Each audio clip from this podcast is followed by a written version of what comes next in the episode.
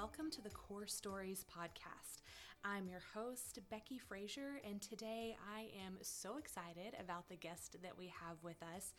Um, this person is somebody that I just admire so much. When I think about her, I think about sacrificial love. I think about fun and joy, and she just exudes um, happiness and the peace of Christ everywhere she goes. So I'm so excited to welcome Sarah McKay into uh, the Core Stories Podcast today. So why don't you go ahead and introduce yourself, tell us a little bit about who you are and uh, your story. Thank you, Becky, for having me today. This is actually my first podcast, so forgive me if it's weird. Um, I grew up in Middle Tennessee. Um, I've lived here my whole life. I haven't ventured out very far. Um, I grew up Church of Christ, typical Church of Christ, and went to a small Christian college. But as a teenager, I um, went to a church camp with a friend of mine, and that friend happened to be a child that um, went to Youth Encouragement Services as, as a teenager. So she was in the neighborhood there. And she invited me to come, we called it the hobby shop back then, um, invited me to come there and play on the basketball league because they needed some more players. So I went to the MacGyver Street Y E S gym and joined the basketball league. And it was I was about fifteen years old, and that was the first time that I had really gotten out of my comfort zone and been around people that were not like me. They were not of my socioeconomic class, um, and it just opened my eyes to a whole new world. And I just fell in love with, with the neighborhood, with the kids, with with what they were doing there. So from there, I started to be an intern. I um, went to summer camp with them every year for several years and was involved in their um, their church that they started there. So Youth Encouragement Services was a huge part of my um, teenage years and, and well into my twenties. Um, also at church camp, I met my husband, Tony. He, you may have seen him around Otter Creek. He has a blonde ponytail. He is not a typical Otter Creek member, but he was also at that church camp that summer, and he grew up in, in a pretty bad neighborhood. He started going to church. His minister, his youth minister, I'm sorry, was driving around in a van picking kids up for V B S, pretty much old-fashioned door knocking. So that's how he started going to church, because he just wanted a free meal at V B S. So he did that, and then he went to church camp, and then he met me. Um, and so we have, we dated off and on um, throughout our teen years and into our twenties, and eventually got married when we were twenty-five and twenty-six. This whole time I was involved with Y E S and with the kids there. I'm formed several relationships with girls, teenage girls, um, a sort of a mentor type figure. I I just love those girls. And, and when you're from a neighborhood like that, a lot of times you do have family there, but they're not supportive of um, furthering your education or going to church, things like that. So I tried to be um, sort of a big sister role to them. Several of them, it's, it's typical in their neighborhood to have babies when they're young. So I was in the delivery for several um, of the girls and still keep in contact with them to this day. Um, my husband, since he did grow up in, in a poor neighborhood, he, he his goal, it was to get out. His goal was not to immerse himself in that culture. And that was very hard for me to to kind of leave my kid. I can't think about it. Um, sorry, it just makes me emotional to leave my kids. Um, but I, you know, I we were married, and I, you know, we have to respect, you know, each other's wishes. So we had uh, two children. We now have a six-year-old and a four-year-old, and that fire inside my soul was still there. It, I couldn't get rid of it. It, it was there. I knew that I couldn't just live in my house in Brentwood and swim in my pool knowing that there's kids that that need me.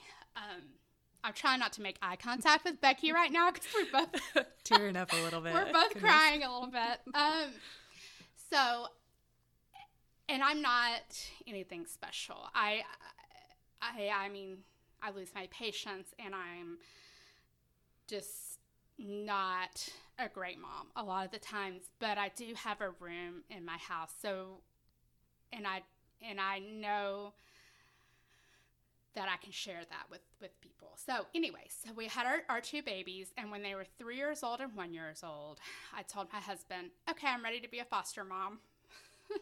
And he's like, uh, what? We, we've not discussed this before. I was like, well, we're going to a meeting at Agape. So if you're not going to let me, you know, be with my kids, my other, the, the Y E S kids, then you know what? We're going to be foster parents. And he, um, He took that out. He's like, okay, I'll go with you to an informational meeting. So we went to an informational meeting, and um, we fell in love. He fell in love with the mission, and he is uniquely positioned to to relate to these kids and the parents.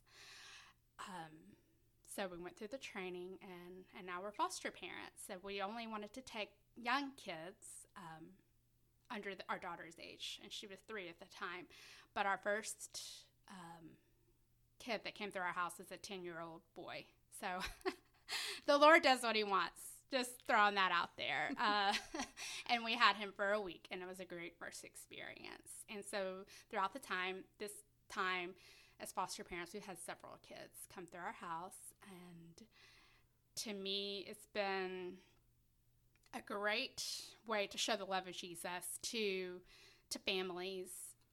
Birth families are, are my passion. Um, a lot of people get into it to adopt, and that's great and that's wonderful, but that's not what we got into it for. We want to be, our goal is to be a a link to to the next step, whether it's adoption. We are willing to adopt if it comes to it, but we really, really, really want to fight for the birth parents because they go through things that we can't even imagine. They don't have the support that we have. Um, so I think it's important for them to have people in their corner and fighting for them. Um, anyways, that's that's kind of where I am. Becky, what, what else would you like me to expound upon? I just love that story. I love hearing about that fire in you and how you um, kind of fought for ways to um, express that and uh, live that out in the world. Um, and I just also love this idea of looking around and saying, I don't have a lot, but I have an extra bedroom. What can I do with that? Um, and I think that that's, as Christians, that's what we're called to do. We're called to just look around uh, at the things that we have and say, how can I use this for the glory of the kingdom of God? So thank you for sharing the beautiful ways that you do that. So you currently have how many foster children living with you? Right now we have um, a little three-year-old boy that we have had for two years, and he is most likely going to be going home soon. Um, that's been a long journey with his mom and his dad, but we're very proud of the progress that they've made. And we have a teenager, a little girl, a big girl, I guess. She's little. She's four foot eleven, but she's seventeen, and she's from Guatemala. And we also are foster parents to her little baby girl. She's ten months old. So we have three foster children currently. Um, so it's It's it's a manageable number right now, and I, you know, I'm always scared that my phone's going to ring, and who knows? You never know. Right now, we have five kids, but tomorrow we could have six. Tony would probably say we won't have seven or eight, but... But recently you did have seven, yes, right? Yes, we, in last year, in October, we got an email from Agape, who's the agency that we go through, and for a five-year-old and a six-year-old sibling set, two little boys that spoke Spanish um, exclusively, and they couldn't, in here in Middle Tennessee, there are a lot of foster families, but they tend to be white, middle-class, middle slash upper-class families, and they well, most of them probably don't speak Spanish. I'm just being broad. I'm not, I'm just assuming. Um, I could be wrong on that, but I think they were, I think that was the reason they were hard to place, because they wanted to place some of the family that spoke Spanish, which is understandable. A language barrier is very hard to overcome. Um, but my husband is in construction, so he speaks Spanish every day. and and I took Spanish in high school, so I'm like, well, I mean, it's twenty twenty, so actually it was twenty nineteen then, but okay, it's twenty nineteen, and there's Google. So we got a little Google, um, a little Google Home, and we would just say, hey, Google, be our Spanish interpreter. And she would tell them whatever we needed to tell them. Um, but as time went on, kids are so smart, and kids are so resilient. They, they learned English, and I mean, they knew minimal English, but they, they, within a month or so, they were great. Um, but one of my funniest stories, I was every day, you know, I would ask them what they wanted to eat. And so I had been asking them for weeks, would you like some grapes, in Spanish? And I thought I was asking them, do you want some grapes? But actually I was asking them, do you want to eat some balloons?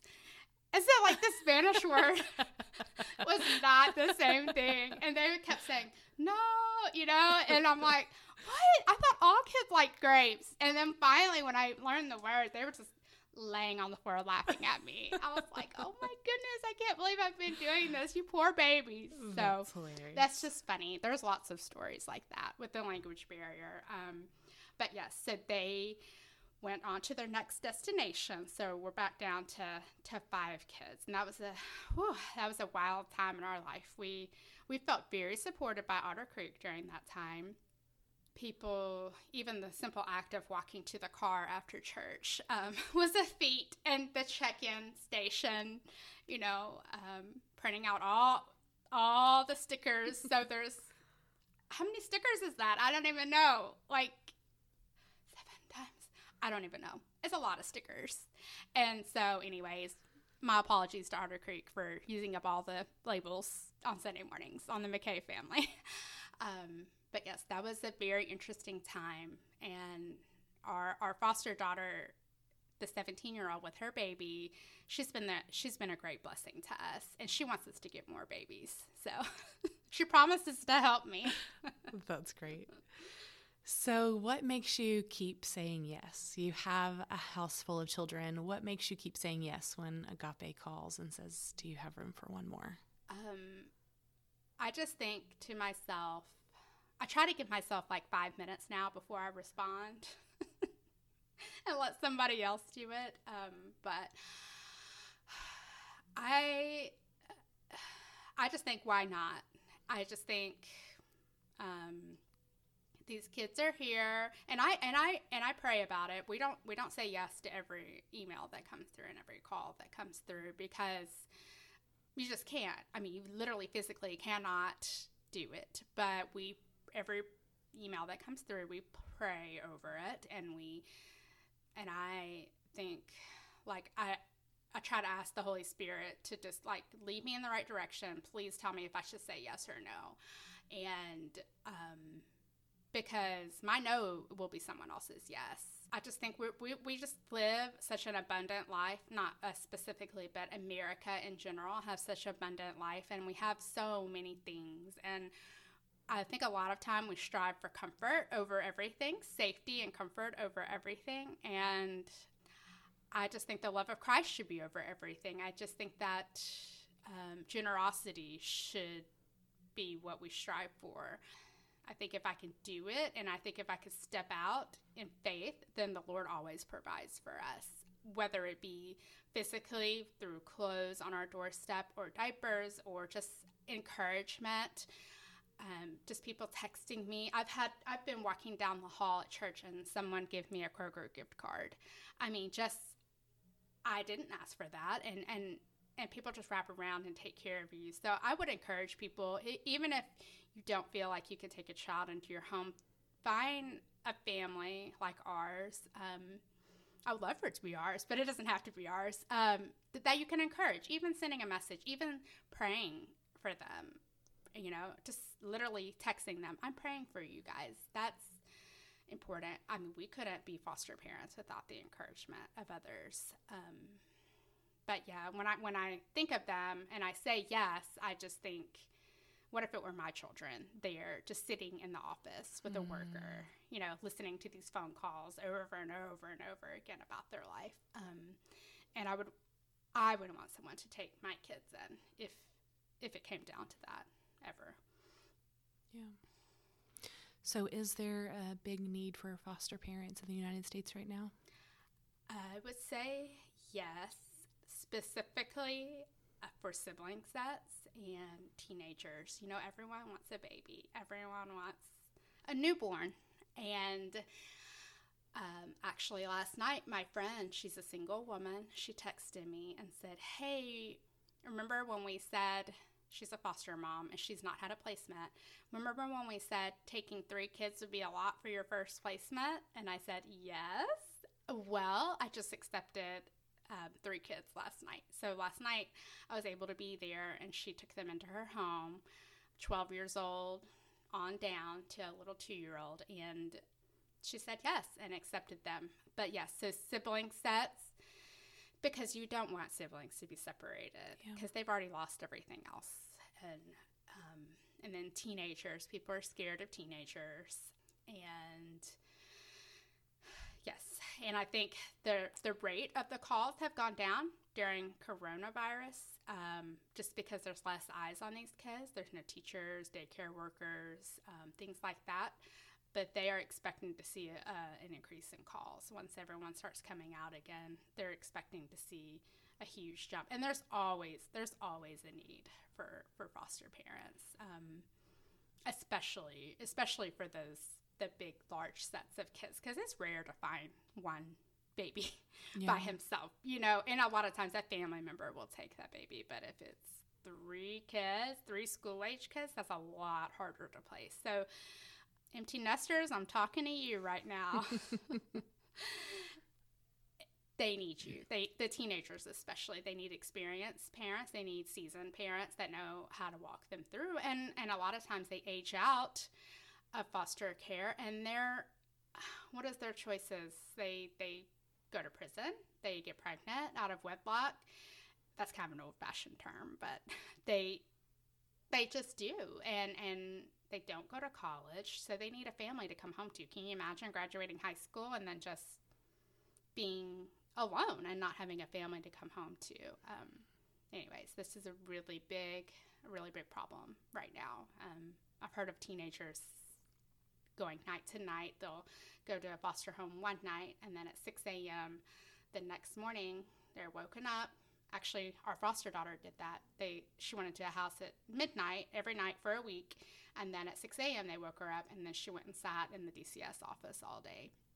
And she's a sweet, sweet girl. Mm. Um, anyways, it's just it's just hard to think of a teenager living their life like that when there's yeah. teenagers in our lives that are just, you know, living it up and, and, you know, having a great life, but... it's not fair, and a lot of times it's not for anything that they've done. It's just their parents' bad, poor decisions.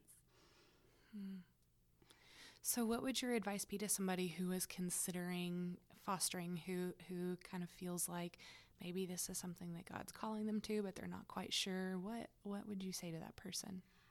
Um, I would say that you can start off by doing respite care. Which is? It is, for example, if...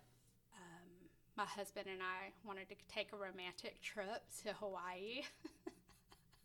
um, we would need someone to watch our foster kids. So they, like my mother, for example, watched our seventeen-year-old and her baby last week. So she had a background check done, and that's that's pretty much all she had to do. Um, for anything over forty-eight hours, you do have to have a background check done. But um, anything less than that, for example, if you wanted to to ba- even babysit, um, then then you can do that for current foster families, and just to see if you if you can handle it. And, and that's what we did. Our first, we had several several kids come to us for respite for ten days, two weeks at a time, even a weekend at a time, um, to kind of ease you into it. Um, But if you are pretty sure you want to do it, then you can always go to an informational meeting. It's no pressure. Agape has it. That's the agency we go through, but you can do um, regular Department of Children's Services through the state. You can do foster care through them, and just Google it, and you can see the informational um, sessions. And a lot of it is online right now, so it's super easy to do if you just want to do the the information session. And then you would take a few weeks of classes and have a home study, and and that's it. And you can all anybody can reach out to me at any time if you want to talk about it and see if you can do it. But I'm telling you, if I can do it, you can do it. That's great. So I would imagine um, in being a parent in general, there are moments of of utter frustration and exhaustion and how am I going to make it through this? And then there are moments of deep, deep joy and gratitude. And I would imagine that having a house full of children that um, belong to you and um, have have birth parents that are somewhere else uh, would would just deepen both of those things. Um, would you say that that's been your experience? Yes, I would agree with that. I I thought I was a pretty patient person, and I thought I was a good person. Um, but being a parent in general, even before we have foster kids, it it brings out the worst in you. You pray for patience, and then the Lord just gives you a really hard day. And that's how you learn patience, my dear, is to, you know, go through these trials with your toddler. Um, yes, I, I think everything... And being a parent, everything is just amplified, and it it stretches. It has stretched me in ways that I never I never knew possible. When my husband and I were first married, we we hiked the Appalachian Trail. Um, so we literally lived outside for six months and hiked every single day, like twenty miles a day, and slept in a tent at night. And literally, being a parent is harder than that. That definitely puts it into perspective. Wow. It's it's it's it's the constantness of it. Yeah. And um, yeah, it's it's very hard. I, I can't even ex- put it into words how frustrated I feel sometimes and how overwhelmed I feel sometimes. Um, but, you know, being able to, to call a friend or to take a break or to just I just pray every day for supernatural strength. Like, I cannot do it by myself. I I can't. I just pray, Lord, please just give me an extra measure of strength. And if you can't make the burden lighter, just make my shoulders stronger. Mm-hmm. Like, and just help me get through this day. And that might sound dramatic, and may, I am quite dramatic sometimes. My husband will attest to that. But it is hard. It is it is really hard, especially when you're you don't know if you'll see the fruits of your labor. Um, oh man. Our, yeah, like our little boy, like our little three-year-old. We had him for two years, and he's gonna go home. Uh, is my my crying and my sweat and my tears and my raising him? What is? Will I ever see that? You know, come to fruition. Um, but anyways, that's all you can do is just hope. hope that it does, and just plant the seeds and, and hope it grows, and put the love of Jesus in their heart.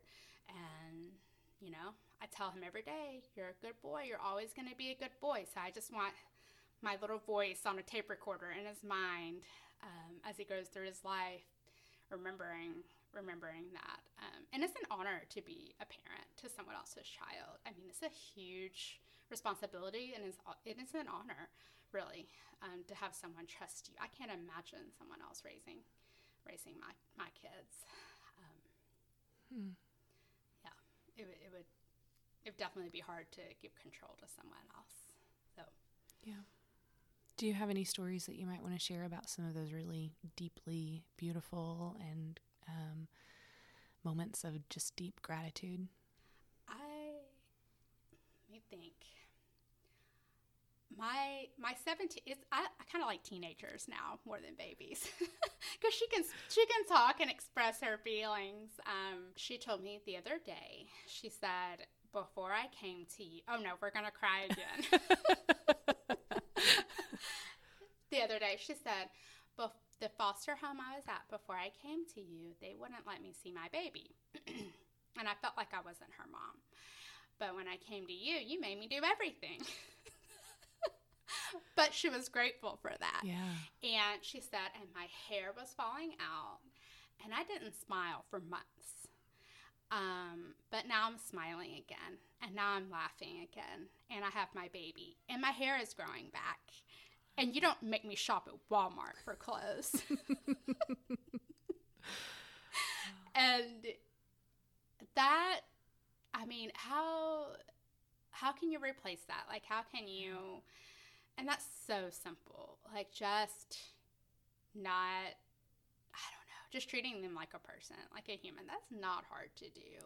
Um, and she's written me notes before. Sarah McKay is the best foster mom ever. Yeah, that's I've yet sweet. to get anything like that from our three-year-old. But he's he's sweet in his own way. When I'm putting him to bed at night, he'll hug me and says, um, he'll say, I love you too much, Mommy. I'll always be a good boy. And he just, I'll miss you so much when I go with my other mommy. Yeah. So it's very, very sweet. Um, and it almost makes up for his poor choices during the day.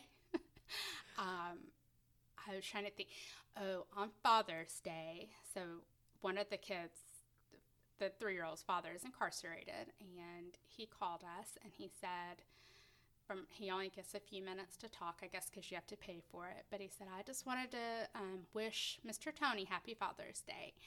Um, and I said, oh, thank you, you too. And, and he's like, you know what, Miss Sarah, I grew up in foster care, and I know what it's like to have bad foster homes, and I just want to thank you guys so much for taking care of my son, and because I can't right now." And um he, he the gratitude, I mean, he was in tears. Yeah. I could tell over the phone talking to me, like, just thank you so much for doing what I can't do, for stepping in when I can't do it, when I don't have the support. Um, and I grew up in foster care, and now he's it's it's this cycle, right? But knowing that he's grateful for that, and knowing that we've made a difference, and a tiny, minuscule difference in his life, and knowing that people are still good, there's still good people out there, I think that's huge to me. And that was very, very special to me and my husband, that he that he reached out, specifically used his minutes um, yeah. to call us and tell my husband that. It was really, really sweet. Yeah, that's beautiful.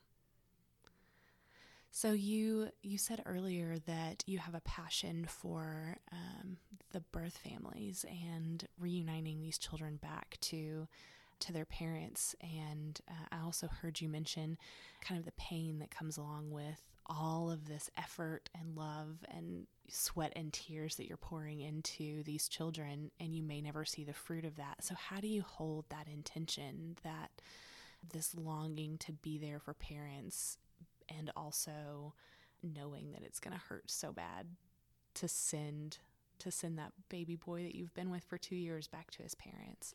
I think the most important and best way is to make a relationship with the birth parents, because if she's not some vague name on a piece of paper anymore. Yeah. You know, she's a real person. We text, we FaceTime, um, she's come with us to doctor's appointments, and just asking her about her life. How did you grow up? Trying to understand why she made the choices that she made, um, and joking around with her, and just like having, like we had a birthday party for her one time. The caseworker set it up in the Agape office, which Agape is just amazing. This is not a commercial for Agape, but they really are.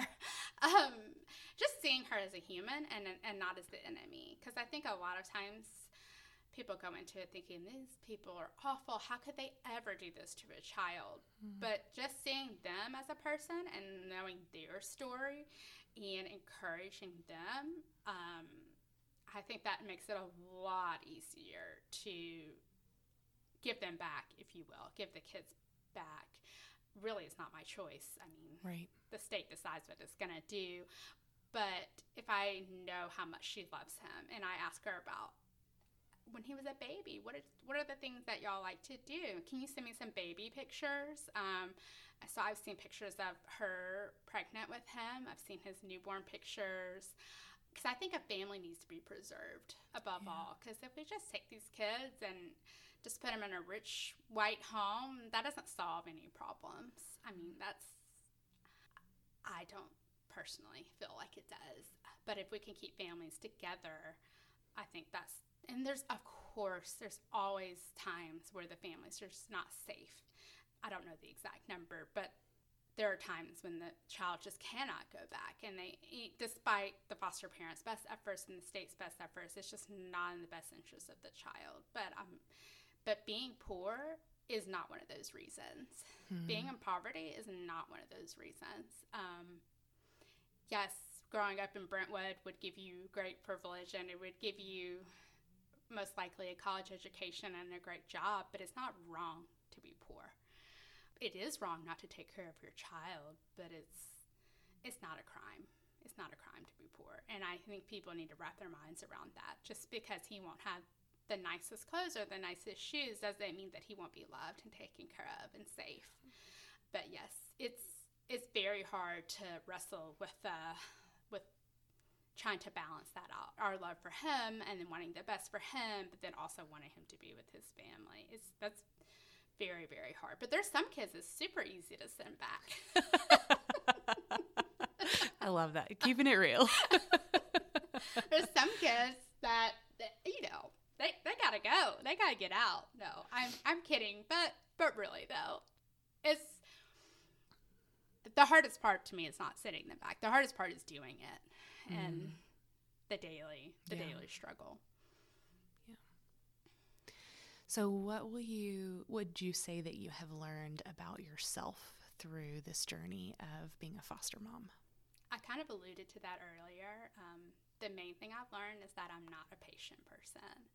I thought I was. I really thought I was a nice girl, but I'm just not patient. Like I, I'm just not. I, I want things to be done, and I'm just, I just need to wait on the Lord. And I, and I try to, when I quiet my mind, I can hear, I guess it's the Holy Spirit saying, just watch, just wait, just wait. Maybe that's my mom's voice saying, maybe both. Just be patient, just wait. Um, I'm going to find a way. And so I've learned that about myself, that I really need to practice patience and I need to work on patience. Um, I've learned that it's hard for me to accept help, even when I'm struggling. But Otter Creek, people at Otter Creek have forced me to accept it. And one of my friends here, she's very wise, and she said, don't deprive people of an opportunity to serve. Oh, man, that's good. If if they want to yeah. bring you a meal and you tell them no, you're taking that opportunity away from them. And I'm like, you're right.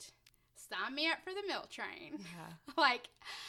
I never thought of it that way. I just think I have to bear this alone. This is my choice, and yeah. I don't want to burden anyone else with my choices. But if they want to help and they want to serve, don't don't deprive them of that. Let them do it. And so that was a huge lesson for me to learn, to, to accept help. And I there's no way I could I could do it by myself. Um, there's no way. And and that's something, and I thought I was an independent woman and, you know, I could do it all. Seven kids, no problem. And you you can, but it's, you're depriving other people for helping, of helping you because they may not be able to take a kid in, but they can, they can bring you a pizza. And it has helped me to learn how to serve others better. Um, instead of saying, what do you need? Sometimes you could just show up.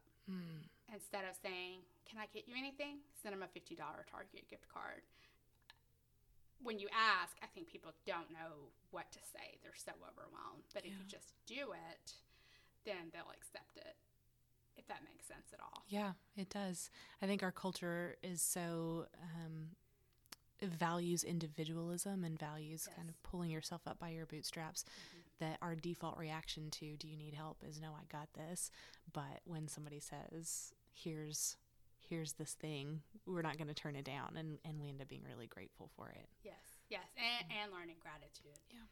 That's that's been a really big thing. Just being grateful and not arguing, just accepting it.